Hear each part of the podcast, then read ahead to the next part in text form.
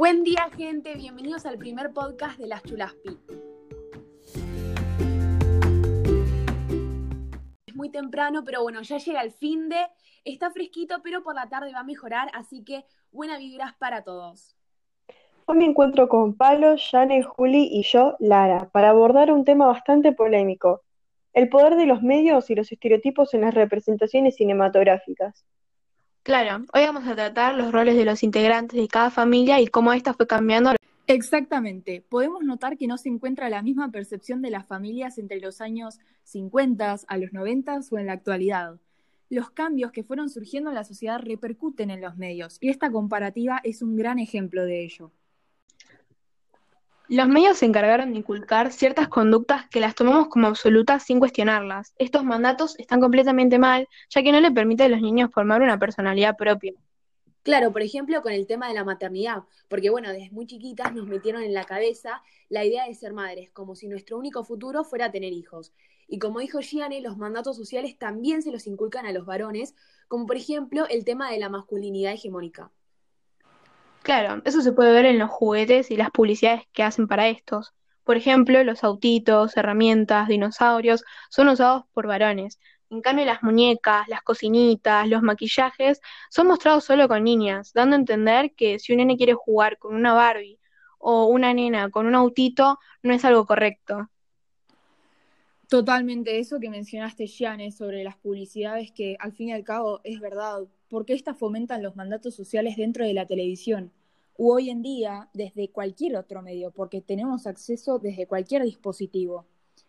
Sobre qué le debe ser correspondido a cada niño o niña por su género.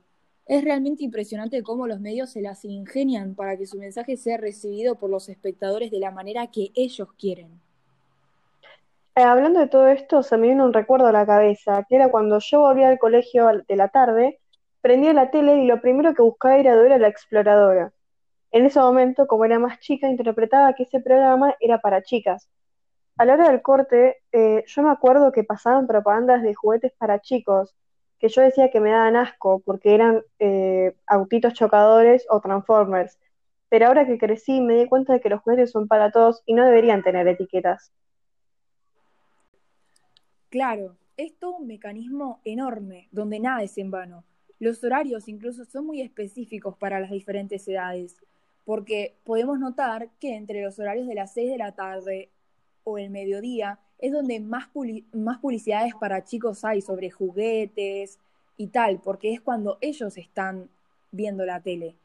Eso también se aplica al, desde la mañana temprano, cuando a las 7 estamos en el auto escuchando la radio y pasan la, las propagandas de colchones, influyen mucho. Y actualmente igual no se mira tanto la televisión de aire y podemos notar que en las series o películas que vemos desde Netflix o cualquier plataforma se continúan estereotipando a las personas. Bueno, dando un ejemplo de lo que dijo Palo recién, eh, podemos ver eh, en el stand de los besos una peli de Netflix en donde claramente Noah representa esa masculinidad fuerte que se piensa que todos los hombres deberían tener, haciendo que no le importa nada y que no es muy abierto al mostrar sus sentimientos. Yo me acuerdo bien una frase en donde él estaba peleando con su novia, él, ya que había descubierto que Noah no era tan fiel como parecía. Este le ofrece llevarla a su casa en su auto, eh, a lo cual él le ignora y Noah le grita. Entra al auto él, como si estuviese obligándola a algo que claramente ella no quería a lo largo de la película se muestran estas actitudes que realmente asustan. En las películas y series de adolescentes actuales encontramos un montón de representaciones que en su mayoría son falsas. Como dicen ustedes, incluso desde el stand de los besos, que normaliza actitudes abusivas entre adolescentes, romantizándolas y mostrándolas como algo atractivo, hasta la serie Élite, donde las acciones de los protagonistas son irreales en la actualidad, o al menos en la mayoría de los casos, no se verían así porque después de todo son actores de 23 a 26 años representando adolescentes de 16 y 17. Bueno, podemos ver claramente en algunas escenas de élite que se muestran que los personajes tienen naturalizado tomar y consumir sustancias que no están permitidas de manera abusiva. Además, el hecho de que todos se pongan de acuerdo en no culpar a nadie en un asesinato como el sucedido no es muy normal en gente de 16 años, ya que a esa edad primero que nada uno entra en shock y después empieza a culpar a cualquier otra persona o recurren a alguien. Pero en cambio en esta serie se los muestra muy tranquilos como si nada hubiera pasado. Exacto, yo creo que estereotipan a los personajes de esta forma porque quizás es algo que los medios audiovisuales creen que llama la atención y que puede llegar a atrapar a los adolescentes que las ven. Sin embargo, la realidad es muy diferente a lo que se muestra en este tipo de, de representaciones. Totalmente. Esto es algo que viene desde los inicios de la televisión, cuando pasaban películas solamente al aire, donde aquellas representaciones se desarrollaban más notablemente en las familias, acrecentando ciertos estereotipos e invisibilizando ciertas situaciones o culturas y romantizando otras. Exactamente. Las representaciones familiares no son las mismas en una película de los años 80 que en una película actual, porque la sociedad cambia y estos cambios se ven reflejados en la televisión y lo que ésta busca mostrar. Antes era común ver una familia unida, todas personas blancas, heterosexuales, cis, con dos niños de sexos opuestos y con un perro, en las que el padre era el único que trabajaba mientras la madre se quedaba en la casa ocupándose de los niños y las tareas del hogar. Claro, los padres eran la figura autoría en la familia y los encargados de proveer el dinero. Además, en estas representaciones patriarcales, la mujer era la encargada de todas las tareas de la casa, como por ejemplo la limpieza y organización de la misma. Además, asumían la responsabilidad de la parte emocional de la familia y de la crianza de sus hijos. En la mayoría de los casos, eran ellas quienes se encargaban de mantener unidos a todos. Y al ser la madre la encargada de darles afecto a sus hijos, el hombre tenía un rol bastante ausente en cuanto a la paternidad. Hablando de todo esto, me acordé que el otro día vi Pleasantville o Amores en Colores, que es una peli de 1998 que se ambienta en un viaje hacia los 50, donde los protagonistas se encuentran con una sociedad muy distinta a la que ellos conocen. La familia representada en blanco y negro era la típica, como bien dijo Jane, de una pareja heterosexual y dos adolescentes de distinto sexo. De hecho, muestra todo lo usual en estas épocas, donde la mujer solo esperaba al marido y hacía lo que él mandaba, mientras que éste trabajaba y se preocupaba por que su hijo sea un ganador, y la madre cuidaba a su hija para conservar su feminidad.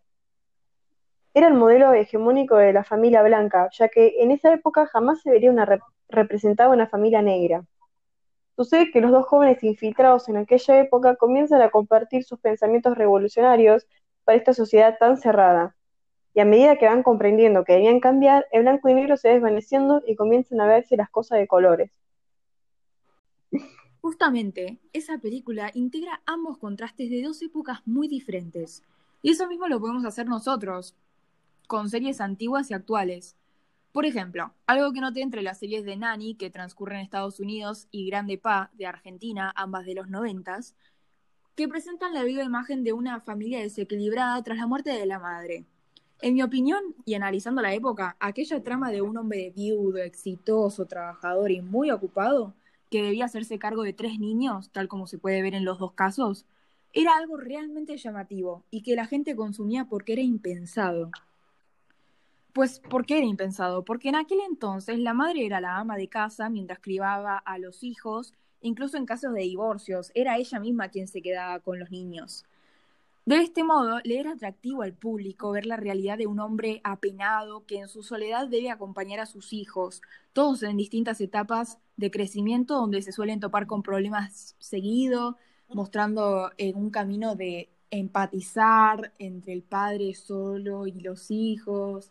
Y generalmente la mayoría de las series van por el mismo camino. Algo escuché de esas series. Tengo entendido que en ellas la figura de la mujer, que suele ser la niñera o el ama de casa, se la presenta para brindar equilibrio y una ayuda al descontrol que se generaba porque el padre no lograba lidiar o tal vez ni siquiera comprender a sus propios hijos. Y de ahí en adelante suplantan el vacío de las madres y son parte de aquel núcleo familiar, cerrando la historia con una relación sana y convivencia feliz entre todos ellos. Tal cual. Igualmente, por otro lado, en Jessie, una serie que yo creo todos veíamos por el 2011, presenta una trama similar a las de estas series, en la que cuatro jóvenes, todos de diferentes edades y nacionalidades, conviven frente a la ausencia de los padres que no se encuentran en la mayor parte de la serie porque tienen empleos de tiempo completo. Entonces la historia se basa en cómo Jessie, la niñera, busca unirlos a todos como hermanos, ya que poseen personalidades bastante diferentes y tienden a pelear causando problemas con frecuencia. El punto en esta serie es que no contiene la simbología de familia nuclear usual y te permiten ver cómo los niños se encariñan con Jessie y la integran a su círculo cercano. Algo destacable de esta serie es que cada uno representa la cultura de sus orígenes y muestra una inclusión que quizás era impensada anteriormente. Claro, totalmente. Es por ello que veo muy importante destacar estas comparativas de medios cinematográficos a lo largo del tiempo. Encima estos presentan una gran similitud en sus tramas, siendo dos de la misma época, pero diferentes países, y otra de casi unos 20 años más tarde. Si analizamos de manera más general, podríamos decir que en la actualidad las familias se representan con una mayor inclusión. Si no es dentro del núcleo, lo hacen con alguien cercano a este. Se abarcan temas como la adopción más regularmente y no están tan desarrollados los estereotipos como nerd o popular en base a apariencias físicas. Dichas clasificaciones se siguen encontrando en las diversas personalidades, pero no están identificadas por ninguna impresión en cuanto al físico en particular. Entonces, ¿cómo podríamos unir los mandatos sociales con los estereotipos de los medios audiovisuales? Miren, la otra vez estaba viendo Floricienta y en una parte el protagonista le dice a la niñera que gracias a ella y a su instinto maternal, los niños de la casa estaban mucho mejor y se sentían muchísimo más comprendidos. O sea que sin una figura femenina en la familia, esta seguiría sin estabilidad. Esto es claramente consecuencia de los mandatos sociales, porque, como dije anteriormente, desde pequeñas se nos inculca el instinto materno y el deseo de tener hijos, y se asume que ese es nuestro único propósito tanto en la familia como en la vida en sí. No sé si se habrán dado cuenta, pero actualmente en las series y películas trata de cambiar un poco la idea estructural que todo el mundo tiene de la familia. Hay películas en donde hay pareja del mismo sexo y está bueno que lo empiecen a difundir cada vez más. Realmente creo que al final los mandatos sociales son fomentados por los medios audiovisuales. Si bien la idea nace de una gran parte de la sociedad y lo que ésta considera apropiado y correcto, al final aquella ideología es transmitida por algún medio y es por ello que nos encontramos analizando series y películas. Las ideas que ésta nos proporcionan están tan infiltradas dentro de las historias que no las percibimos al momento, pero realmente es así como funciona el que comiencen a inculcar los que se estigmatiza como normal. Como mencionabas, Lara, en la actualidad tenemos las herramientas para detectar estas acciones y las personas actúan contra ellas. Pero al fin y al cabo hay generaciones completas que crecieron con aquellas ideas y son una plena consecuencia de la influencia mediática. En estos tiempos revolucionarios, la inclusión ha ingresado a los medios para quedarse, y somos conscientes que no se le pueden negar los derechos ni participación a nadie por su etnia, orientación sexual, color de piel, cultura o religión. Bueno, muchas gracias por haber escuchado el primer podcast de las Chulasti y los esperamos la semana que viene para el próximo. Chao, gente.